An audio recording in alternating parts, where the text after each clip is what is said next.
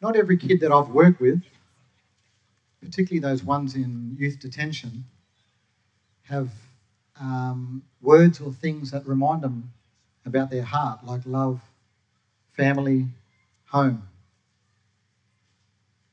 But what they do have, they do have a heart.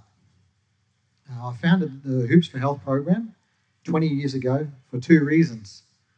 One was my love of basketball, and the other one was for the health needs of, of our people, Aboriginal Torres Strait Islander people. Um, so I, I, I, I lamented on in a previous spun about a missed opportunity of going with the Brisbane Bullets in 1998. And I dwelled on it when I came home here in the mid 2000s. So, what I did, rather than um, dwell on it, I'm a bit of a realistic optimist. I wrote a plan. I wrote a bit of a plan on what I wanted to do with Hoops for Health.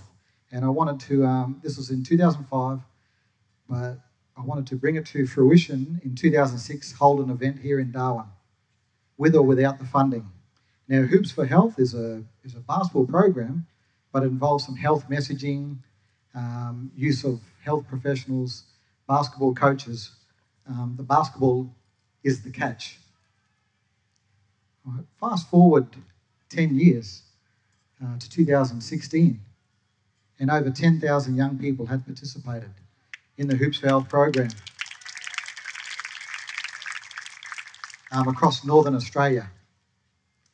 Um, it was around this same time in 2016 where the, a bit of a controversial Four Corners program aired on TV about the kids in Don Dale. And while I was watching that, I felt an obligation. One, because I, am already working with the young people. Uh, two, being a born and bred Darwin person. And three, I find myself um, solutions based. So, two weeks after that, I receive a phone call from, from Don Dale. We want Hoops for Health in here. This is back in 2016. And then I said to myself, give me the keys, unlock the gates, let me in. Right? Sounds crazy, right? But what it did do, because where the new Don Dale is, is the old adult prison, and it, and it brought back memories of me visiting my grandfather in the old adult prison in the early 80s. And at the time, to me, that felt normal. And I'm not saying it is normal, but it just felt like that was a thing to do. My mum and dad, I remember at the time, they kept a pile, a, a pile of NT newspapers for 30 years. No, he wasn't in there for that long. No, it was only a few months. And um, they kept one for every day because this is the pre-internet times. And, they, and so when he got out, he could read everything that was, was going on um, when he got out. So, um, yeah, unlock the gates, let me in. I'm in. I'm in there now. Um, what does a session look like in there for me? Well, I go in on the weekends when it's hot, four o'clock in the afternoon. My whole idea is to get the heart rate up and get it moving. But I'm also thinking about the brain, all right, um, and getting that um, because we must remember where a lot of these young people, um, where their journey has come from. So I'm thinking heart and brain. We're moving. We're getting the heart rates up. We're getting you out of your comfort zone. But at the end of every session, uh, we'll sit in a circle and we'll finish with a celebration or a success story of a successful Aboriginal person right, to highlight the successes there. And it really is um, getting the brain, getting the heart rate moving, but getting a balance um, and some well being going through your brain. So we create this safe environment for learning or having a bit of fun uh, to me, it took about two or three months to get traction and get the relationship going in there. They didn't know who I was, not only with the young people, but with the staff too. That connection um, for me, all right, straight away stems from who you are, who you from, where you from. I tell them I'm a local, born and bred Darwin man with a connection to Warramungu country in Tennant Creek. And that's where the magic happens with the relationship straight away there. So, my preparation before I go in I walk in and I use it the same as if I was preparing for a basketball game.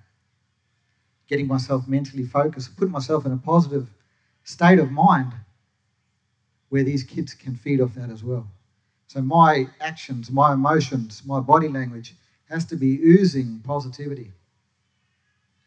I'm only in there for two hours, so I've got to, I've got to um, get the best out of them that I can. And it's all about the relationships and the connections. But I look at the um, sign and, and I kind of have a laugh to myself because it does say, do not enter. And here I am every week, week in, week out.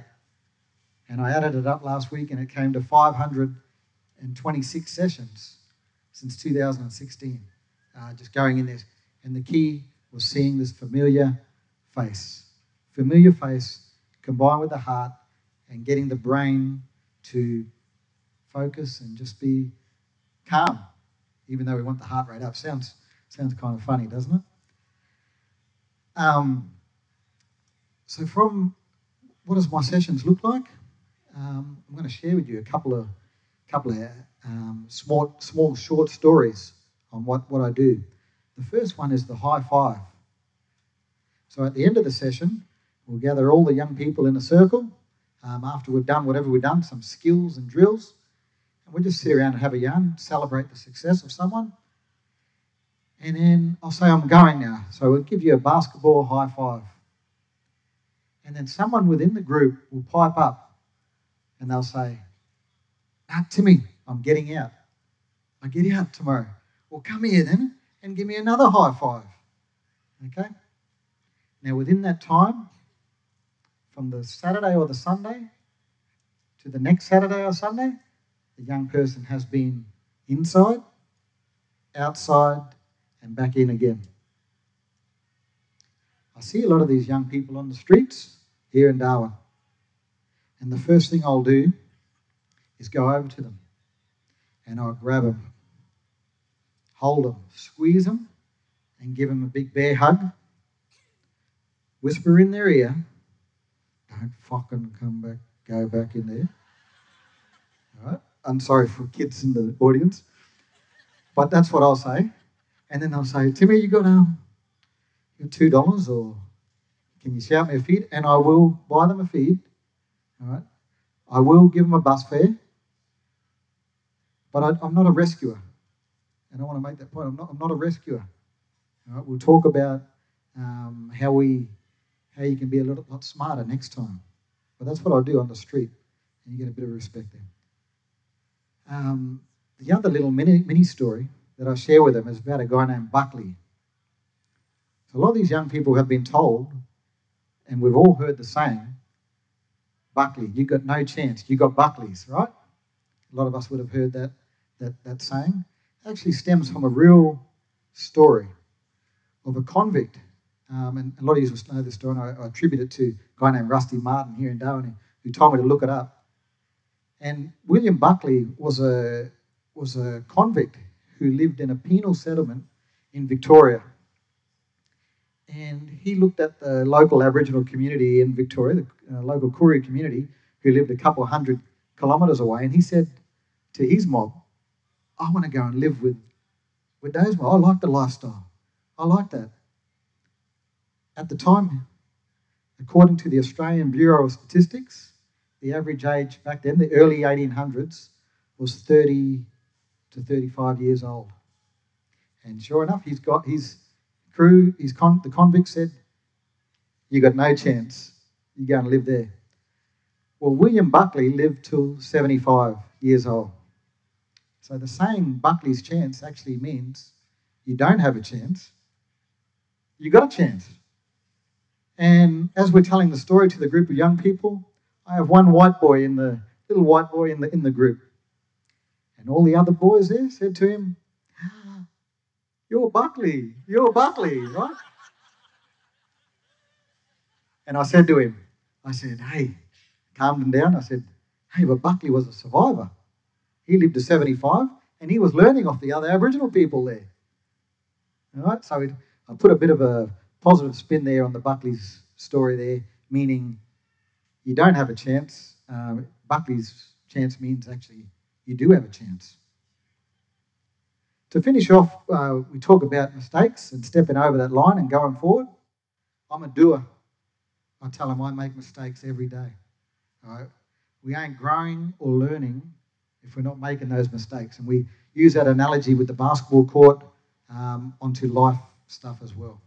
Making mistakes, we say is okay as long as you learn learn from it.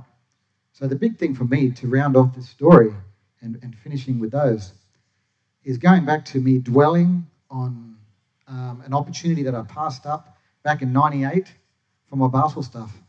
Working with these young people now um, and doing all these sessions, I not only um, I not only missed an opportunity, I gained one with working with them. So thank you for listening to that, that story.